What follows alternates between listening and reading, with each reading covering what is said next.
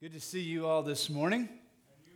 Thank you. Happy Easter. It's fantastic to see the room filled and friends, family, visitors alike. If you are visiting with us and I haven't had a chance to introduce myself, my name is Jason uh, Williams. I have the honor and privilege of pastoring here at the church, leading with a group of elders. Uh, Larry is among the, the six men who lead this church, and uh, just truly blessed that you would uh, trust us with your time. We're going to be looking at the resurrection today. It is Easter Sunday this monumental moment in human history that impacts all other moments at the resurrection of Jesus. It is what sets apart Christianity from any other religion and, uh, and truly the mark of what it means to live and walk by faith.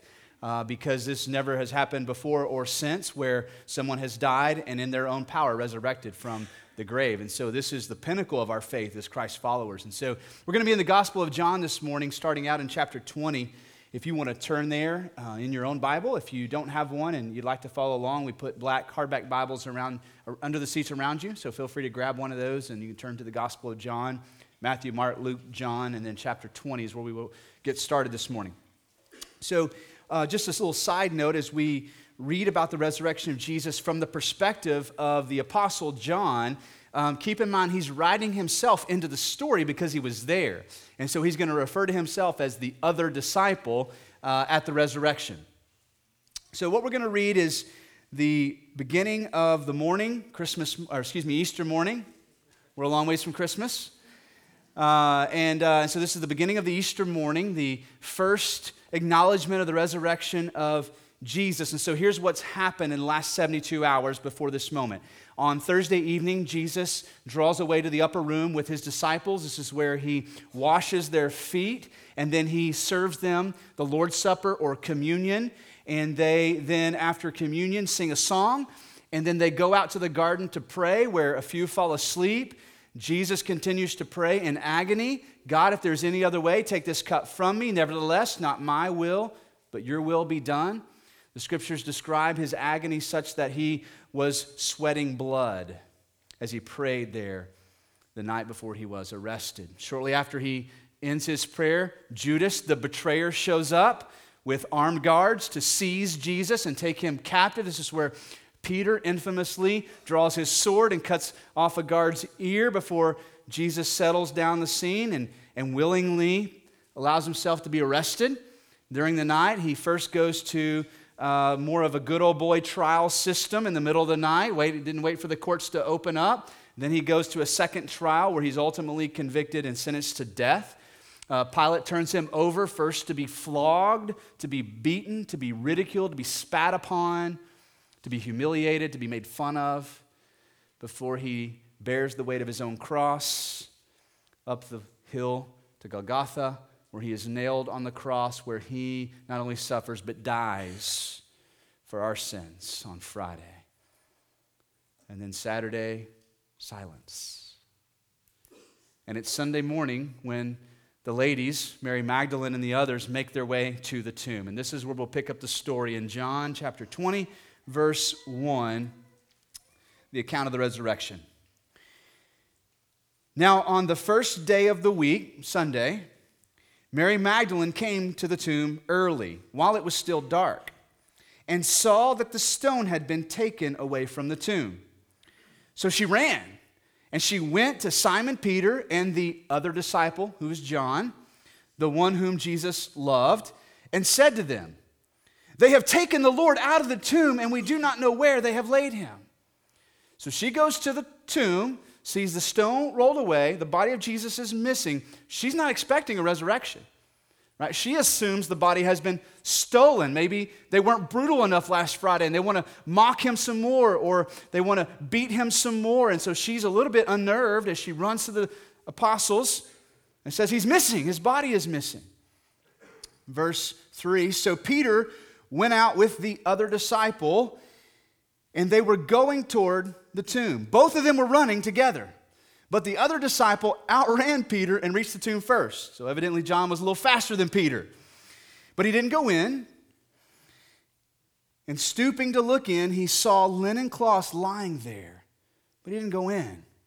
Then Simon Peter came up, probably out of breath because he's a little slower, evidently.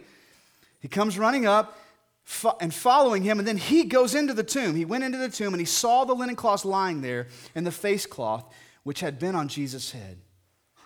Not lying with the linen cloths, but folded up in a place by itself. And the other disciple who had reached the tomb first, John's not bragging, he's just letting you know the facts. I got there first. And the other disciple who had reached the tomb first, he also went in, and he saw and he believed. For as yet they did not understand the scripture that he must rise from the dead. Then the disciples went back to their homes. Now, we have a first hand account of what happened. The first ones to notice that Jesus' body was not there anymore Mary Magdalene and the other women with her. The disciples, John and Peter, run. John's a little faster, gets there first, but he doesn't go in, he stops. Peter comes running behind and right into the tomb, and they witness the resurrection of Jesus, and they believe, but they don't fully understand. Now that's interesting, isn't it? So at that moment, they, they realized that what Jesus had said, because he's already said it three times at least I will be handed over, I will be beaten, I will be crucified, but I will rise on the third day. And so at that moment, Peter and John believed, but they don't fully understand. Now we're going to be talking about the difference between believing and understanding the rest of this morning. See, I think like, uh, like children oftentimes believe without understanding fully. Peter and John believed. Uh, this past week, we're teaching um, our kiddos to acknowledge the different days of the Passion Week. And, uh, on, and so Thursday is the night that um, they had communion, washed the disciples' feet. He's, Jesus is arrested late that night, early into the morning on Friday. Friday is when he is killed and crucified, and then Sunday he rises from the dead. And so, um, so for Calvin, our youngest, who's almost four, this is the first year he's been kind of acknowledging the connection. So Easter means Jesus rises from the dead. And so it was this past Thursday morning at his school. We were getting him ready to go, and he was gathering up his things, and he realized he was having an Easter party at his school. And, uh, and so Hallie and Calvin are, are talking about this, and he, then, he, then it clicked for him. Jesus, Jesus is out of the tomb? Jesus rose from the dead already? We get to have our Easter party? And so then Hallie was left to try to explain, well, yes, he has already risen from the grave, but in the week, no, not yet, because that's Sunday, and so never mind. So much like Peter and John, right, our children believe but don't fully understand. Now it's interesting what he says in verse 9. We'll read it again. For as yet they did not understand, but did you see the reason why? The scripture. So, what John is writing here is at that moment, as he th- thought back to that moment, Peter and I believed we understood that Jesus said he was going to die and rise again, but what we didn't understand was the full impact that resurrection would have on human history. We didn't fully understand that in that moment, a decisive moment in human history, the resurrection wasn't just about that moment. It's as if the resurrection turned backwards down the timeline of human history and impacted every moment that had already happened as well as turning forward down the human timeline, right, at every moment that would happen into the future and impacted those moments as well. What John was saying is we, we understood he wasn't there. We understood that he had risen from the dead, but what we didn't understand was the fullness of what the resurrection meant for us. In order to understand the resurrection, we must understand it within the context of the whole story of the Bible. See, I think even today in the church, there are plenty of people who believe in the resurrection without fully understanding what it means for our everyday lives. For many of us, it's a significant moment in human history, a significant, significant moment in the story of Jesus coming to earth, dying, and rising again. But the difference in believing and fully understanding is that many of us today are not walking by faith in the power of the resurrection. What the resurrection means for you and I in this moment, in this day, in this suffering. In 1 Corinthians 15, a chapter that the Apostle Paul writes specifically about the resurrection and the power and the impact of the resurrection in the story of God. This is where we're going to go next. He begins, we'll start in verse 3 of 1 Corinthians 15. Paul begins with a really significant statement. He's about to say what, what I'm about to say is the most important thing I've ever said, right? So we're gonna, our ears are gonna perk up, our radar is on. We wanna hear what does Apostle Paul seem to think is the most important thing that he's ever said. He says, For I delivered to you as of first importance. I've written a lot of things. Paul gave a lot of instruction to the church in Corinth what to do, what not to do, how to pursue Christ, how to grow. He says, But the most important thing I delivered to you, the first most important thing is this that Christ died for our sins, but not just that, in accordance with the scriptures. So for us, then, when we acknowledge that Jesus died on the cross, it wasn't that he got caught. It wasn't that he got backed into a corner he didn't know how to get out of, right? It wasn't that mean men simply came and seized Jesus and he had no other option. Matter of fact, you, you remember the words of Jesus before Pilate? Nobody takes my life from me. My, my life is about to be laid down, but nobody takes my life from me. I lay it down on my own accord, and I'll take it back up. And so Jesus' death wasn't simply a, a, an, an expression of martyrdom or a sacrifice on behalf of the people. His death was in accordance with the scriptures. It's part of the whole story that God is writing. And so, in the same way, look at what Paul says. He, he died for our sins in accordance with the scriptures, and he was buried, and he was raised on the third day in accordance with the scriptures. Both John and Paul are saying the same thing. The resurrection is a bigger story. That small moment in time when Jesus rose from the dead is about a much bigger story being written in accordance with the scriptures. And then he goes on to say, he accounts the resurrection appearances, verse 5, that he appeared to Cephas, which is the Aramaic name for Peter. So he appeared to Peter, and to, then to the 12. Then he appeared to more than 500 brothers at one time, most of whom are still alive, though some have fallen asleep. Then he appeared to James, brother of Jesus. Then to, the all, then to all the apostles. Last of all, Paul puts himself at the end of the list to one untimely born.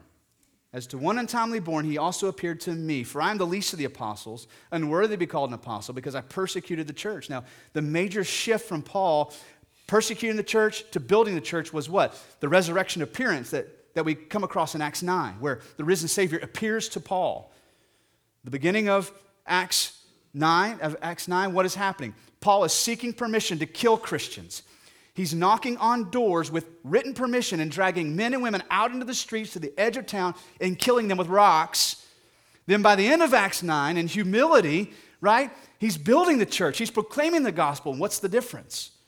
Paul says, As one who was untimely born, Jesus also appeared to me. And that was the, that was the, that was the monumental shifting point in Paul's life. I saw him with my own eyes.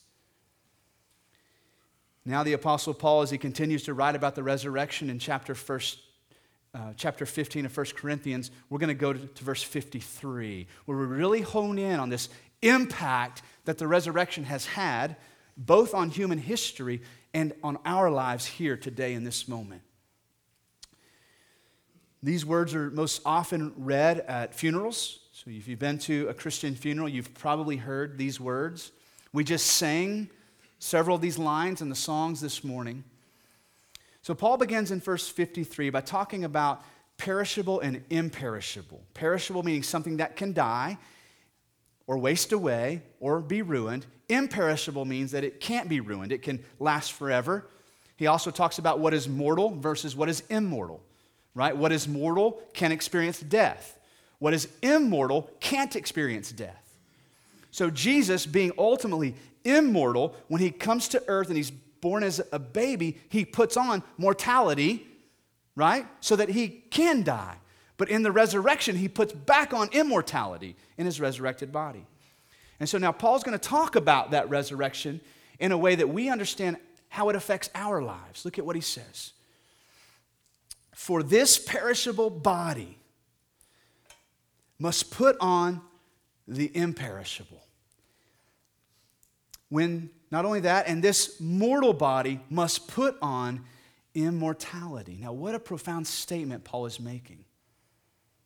It's been a long time in human history since man or woman walked in immortality. Matter of fact, there at this point in time have only been two people who've ever walked in immortality Adam and Eve.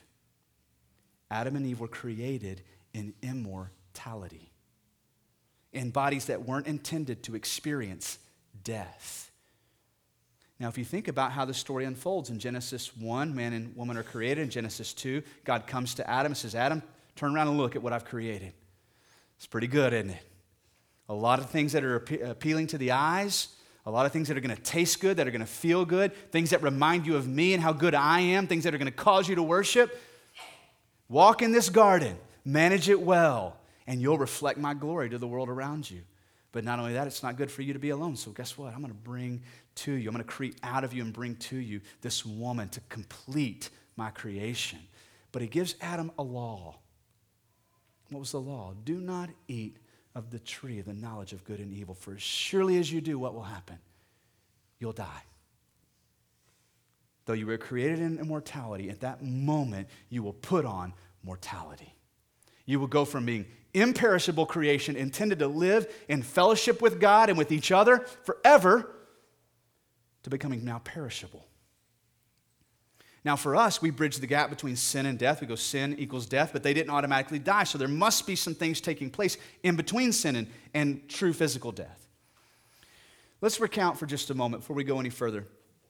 Genesis um, 1 and 3. I know it's further down in your notes, um, Genesis 3, but I'm just going to talk through it with us this morning. So here's what happened in Genesis 3 Adam and Eve are doing what God sent them out to do. They're walking in the garden in fellowship with one another and fellowship with God. They're living out their purpose, they're living out their identity, and they're living out their mission, right? Be fruitful and multiply. Go, go rule the, the earth and have dominion over it and steward it well. And they're doing that. And then as Genesis 3 opens up, a serpent who was more crafty than any beast in the field comes to Eve and to Adam, speaking directly to Eve. And already we're beginning to have a breakdown in created order, right? At first, we think Adam is absent and Eve has snuck away and she's being mischievous and she's doing all this without his acknowledgement. But then, as we read the story, we realize he was right there with her. He had just abandoned his post of leadership. He was no longer protecting her and leading her. He was right there with her as both were tempted. And you remember the temptation from the serpent to Eve? You won't die. God just doesn't want you to be like him. He just, he just knows that if you eat from this, you'll have his knowledge. You'll, you'll know all these things. And she saw that it was desirable, and the serpent talked her into believing that she would not become mortal if she ate. And guess what? Adam was right there with her. And at the moment they ate, what God said came true. They experienced death. Yet they didn't physically die. So we have to ask the question what else did God mean in addition to physical death? And we see it right away What was the first thing that they did? They hid from each other. They grabbed fig leaves and they sewed them together, right? And covered themselves up, hiding things that were intended for glory and worship, right? The most intimate parts of their body now are hiding those intimate things from each other. And immediately there's a death in their relationship. But not only that, they hide from God. God comes in. Adam, where are you? He sees the fig leaves. Who told you you were naked? Did you eat from that tree? And Adam, like a good, faithful, God fearing husband, did what? Sold her out, right? The woman you gave me, she did this to me. It's her fault. And so, not only do we have a death in the relationship between Adam and Eve, we have this death and relationship between God and man. Now, Adam and Eve feel like they need to hide from God. They can't walk in fellowship with God. And things begin to spiral out of control sin and suffering and sin and suffering. And God goes on to explain the curse of the fall, the pain of childbearing, the, the reason why we sweat and bleed when we work, the reason why we call it work and why it's hard. All of the things we experience in life spiraling out of control sin and suffering, sin and suffering, this spiral of death death of relationship, the death of identity, right? The death of purpose and mission. ultimately ending in what? Physical death. And from that moment forward in human history, each one of us is born under that spiraling shadow of sin and death. You have faced death, though you're alive, in more ways than I can even imagine or describe. Some of you have literally faced death eye to eye with terminal illness or an accident or an incident, and you know what it means to be close to death.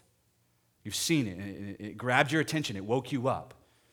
Others of us, more indirectly, maybe somebody we love, somebody we know, or you've been with someone who has passed from this life to the next, and you've seen, you've witnessed how permanent and how instant and how cruel death can be. But everybody in this room has experienced death on some level death in relationship. Every bitter argument between you and somebody that you love indicates death. Every mistake that you've made that, like Adam and Eve, has led to, to shame and to hiding is a moment of tasting death. Rick, will you go ahead and jump to the um, illustration? If you're taking notes, you may want to jot this down. It's the power of sin. God warned, didn't he? Adam and Eve, don't mess with this. It's powerful, and it will end in death. So Adam and Eve sinned, and their sin led to, a guilty verdict. Immediately they were guilty, and they knew it, right? Immediately they were guilty.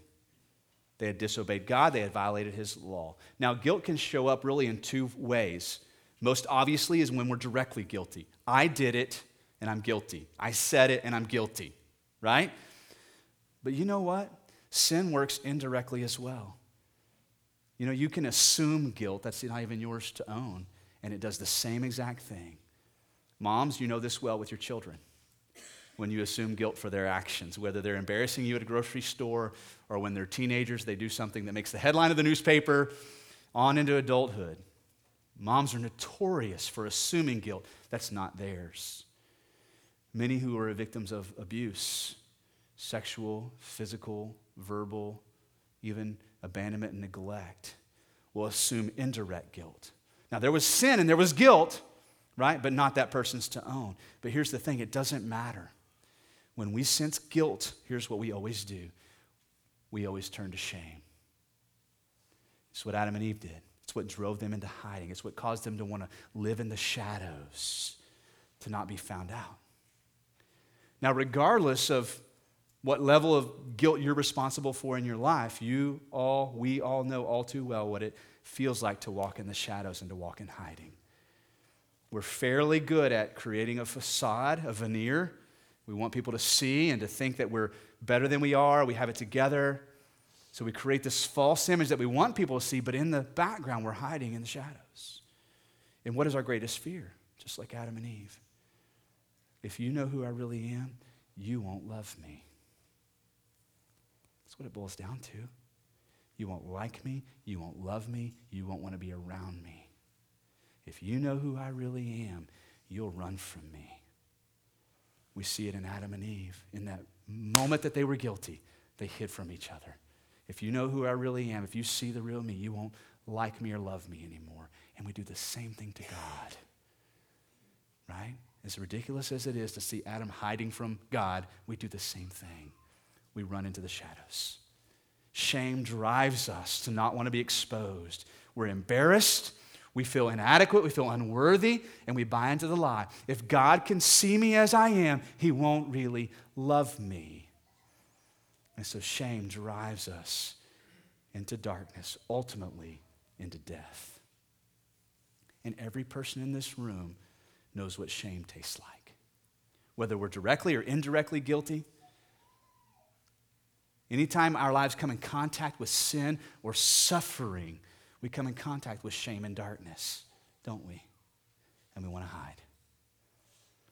And so, as John and Paul are both saying, the resurrection of Jesus was bigger than that moment. It was more than just Jesus coming back to life, it was a, a moment in time that impacted every other moment in time.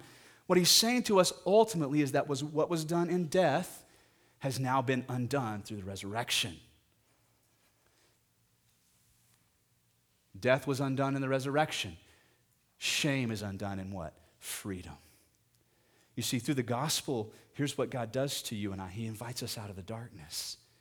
He says, Listen, you have no need to hide from me. You have no need to hide from each other. Come out of the darkness. Come out into the light and see that I love you as you are. I see you. I see your brokenness. I see your sin. I see your guilt. And I love you still. Come out of the darkness. And the gospel invites us out of the darkness into freedom. And as we believe on Christ, believe in faith, here's what happens all of our guilt is transferred from us to Him. Was he guilty? No. Was he treated guilty? Yes. Why? Because I'm guilty. I am. We were uh, laughing last night with a group of friends about how um, different things would have different things would have been when we were in high school if we had phones with um, cameras on them. Woo! There's a lot about my past I don't want to see again. Right? Why? Because I because I'm guilty. Because I'm guilty. I can't imagine how worse things would have been if men, if we'd had a camera stirring the motivation, right? I'm gonna get this one on YouTube. Get a million hits, watch this, you know, and it's a wonder we all lived. That's what I sounded like back then, by the way. but here's the truth whether it got caught on camera or not, we're guilty. We are. And guilt always leads to shame, shame leads to hiding, and the spiral of death begins. And we begin to buy into more lies. You don't love me. You don't like me. You don't want to be near me. If you knew the real me, you would run from me. And so, what's happening in the resurrection is that all of that's being undone. Not just Jesus' death, our death is being undone. Look at what Paul says as we continue in chapter 15 of 1 Corinthians. So he says, he already said that the perishable must put on the imperishable, the mortal body must put on immortality. What does he mean by that? He's talking about everything being undone that was done by sin and death. That's the only way that can happen. The only way I can put on mortality is for sin and death to be undone. Then look at what he says in verse 54. When the perishable puts on the imperishable by faith, and the mortal puts on immortality, then shall come to pass the saying that is written Death is swallowed up in victory. O death, where is your victory? O death, where is your sting? Now we read that and we think primarily about Jesus' resurrection, right? He undid death, he swallowed up death in victory. But look at what he says next the sting of death is sin. Now he's talking about us. It's our sin that leads to the sting of death. The sting of death is sin. The power of sin is the law. Verse 57 But thanks be to God who gives us the victory through our Lord Jesus Christ. So somehow the victory he had over resurrection can become our victory over death by faith. By faith, Jesus' victory over death has become our victory. By faith, Jesus' victory over death has become our victory. And guess what? Everything we talked about is included in that. You see, the resurrection isn't just an event from the past to behold and believe happened. By faith, we're to walk in the power of the resurrection every moment of every day of our lives. Every moment of every day in our lives. The resurrection isn't just something to be celebrated on Easter Sunday morning. The resurrection is to be celebrated on Wednesday morning, Thursday morning, Friday night. It's the power of the resurrection that sets us free from shame and guilt and renders us innocent, perfectly righteous before God.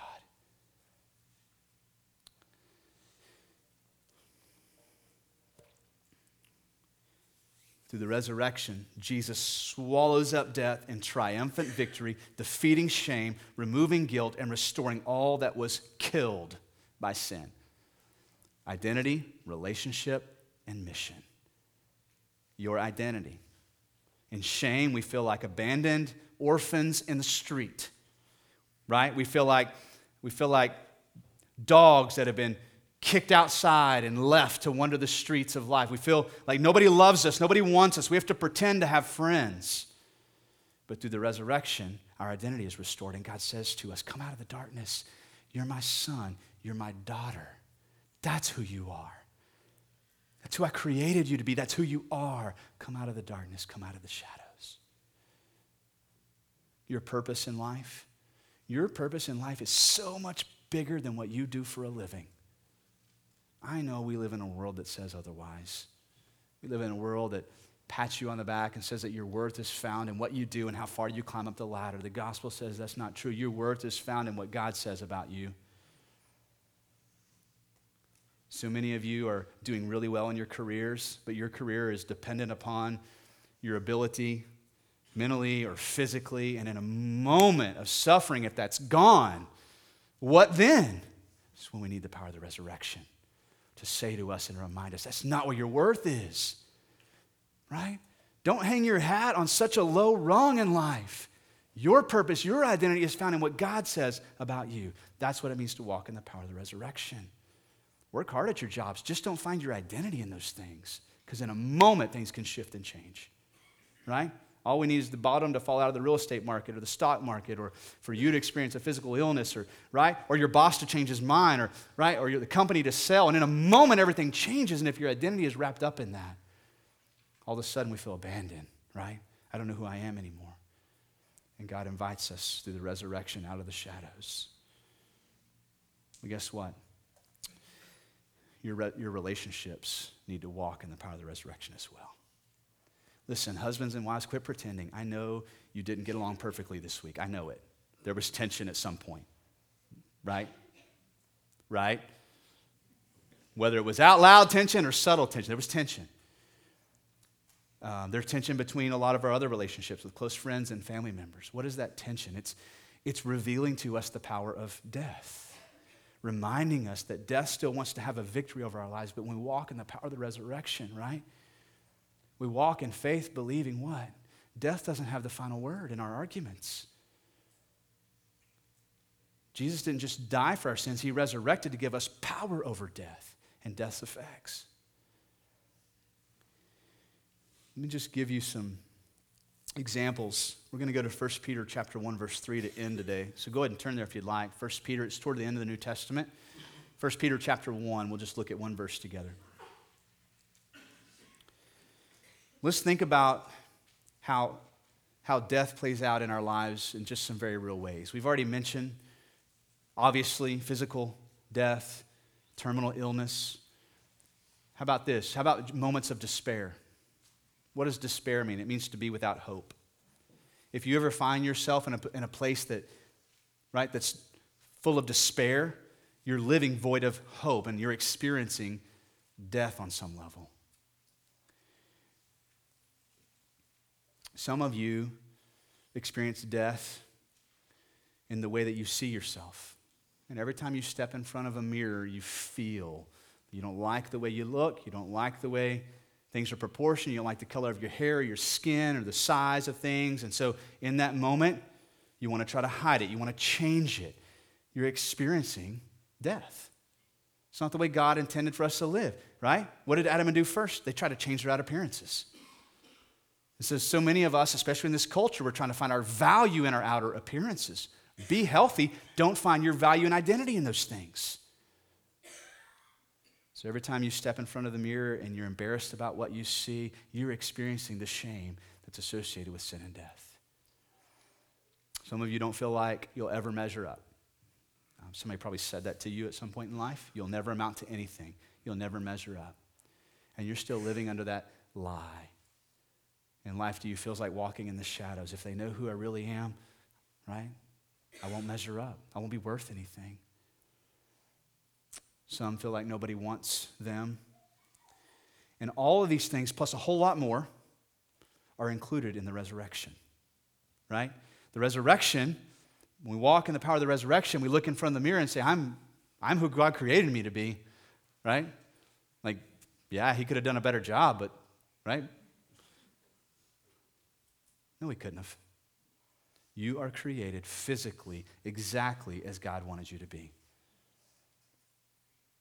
You don't have to dress it up for God to love you. Ladies, I know that that's how the culture treats you. You got to dress it up and show it off if you want his attention. God says you, No, you don't. Come out of the shadows. Quit letting the world lie to you. You're my daughter. Like, I love you like you are. You want to fix it up? Don't fix your hair. Just come to me.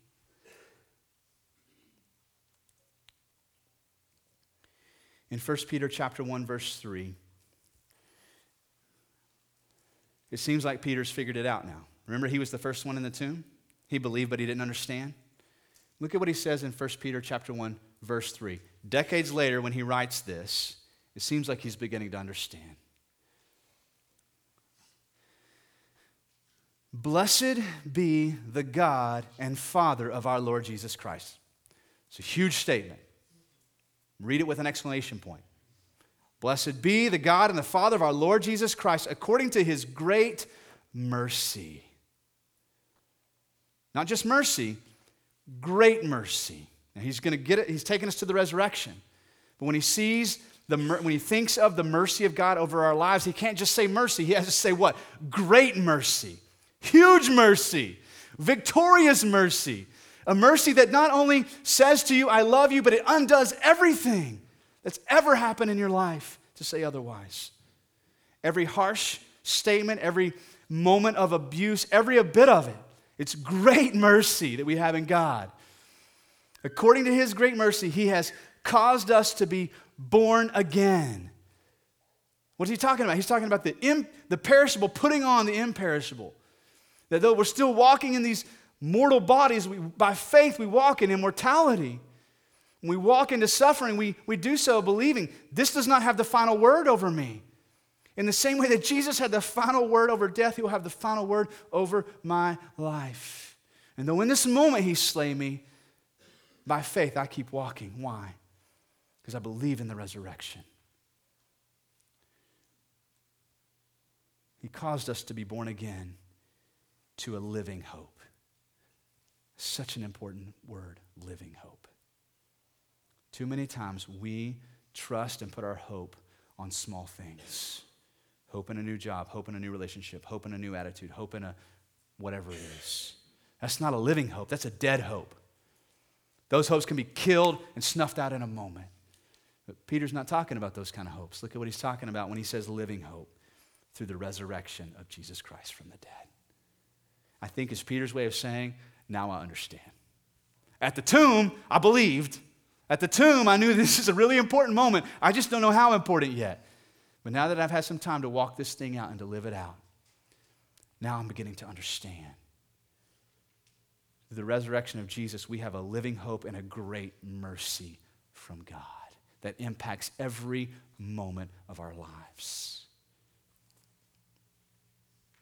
When I'm lonely, I don't need a friend, I need the power of the resurrection. When I'm depressed, I don't just need somebody to make me happy. I need to understand the fullness of the power of the resurrection. In the midst of suffering, I don't just need relief, I need to know the power of the resurrection. When I find myself hiding in shame, right? I don't just need therapy, I need to know the power of the resurrection. When I'm feeling ugly, when I'm feeling like a failure, I don't need to fix it up and try harder. I need to know and walk by faith in the power of the resurrection. The resurrection of Jesus is God's glorious victory over death, fulfilling our deepest need by defeating our greatest enemy and setting us free from the binding curse of sin. We desperately need the resurrection of Jesus more than we need anything else on earth. I need you to hear me say that. We desperately need the resurrection of Jesus more than we need anything else on earth. That's the only place we'll have true peace, living hope, and great mercy. I want to pray for us today and invite our worship team to come back up.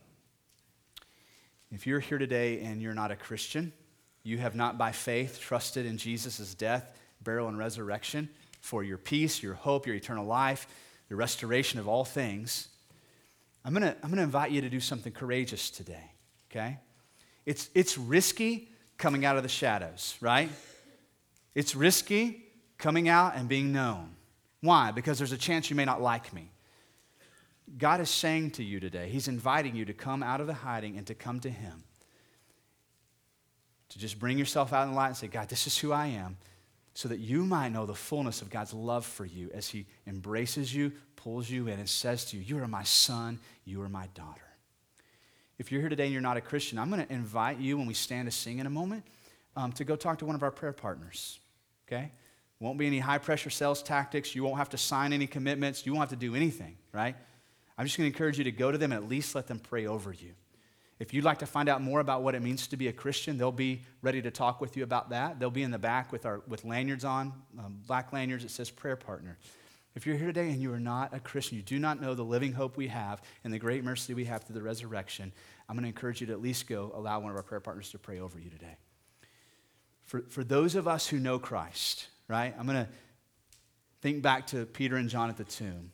For those of us who believe in the resurrection, yet are not fully understanding it, how do we know the difference? Understanding it means we walk in the power of it, right? Are you planning on waking up tomorrow in the midst of shame or walking in the freedom that comes from the power of the resurrection? Are you going to wake up tomorrow placing your hope on what people think about you and, and how well your career goes and, and how many friends that you can fool into thinking that you're something you're not? Or are you going to walk in the power of the resurrection that says, I am loved regardless of how you treat me? See, there's a difference between believing and fully understanding. My prayer for you, for us today as Christians, is that we would come to a deeper understanding of the power of the resurrection and we would see it not just as a moment in time, but an event in time that affected all other moments in time, and that it would affect you even today as we stand to sing. I'm going to pray for us now, and, uh, and then I'll invite you to stand and we'll sing. Let's pray together.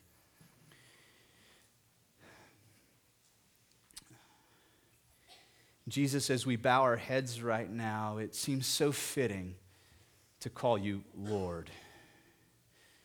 You truly are the Lord. Not just the Lord over feeding hungry people, the Lord over healing sicknesses, the Lord over walking on water, the Lord over the storms, the Lord over, but you're the Lord over the universe, you're the Lord over death. And we thank you that in the resurrection we see such a glorious power displayed that gives us hope in the midst of our despair.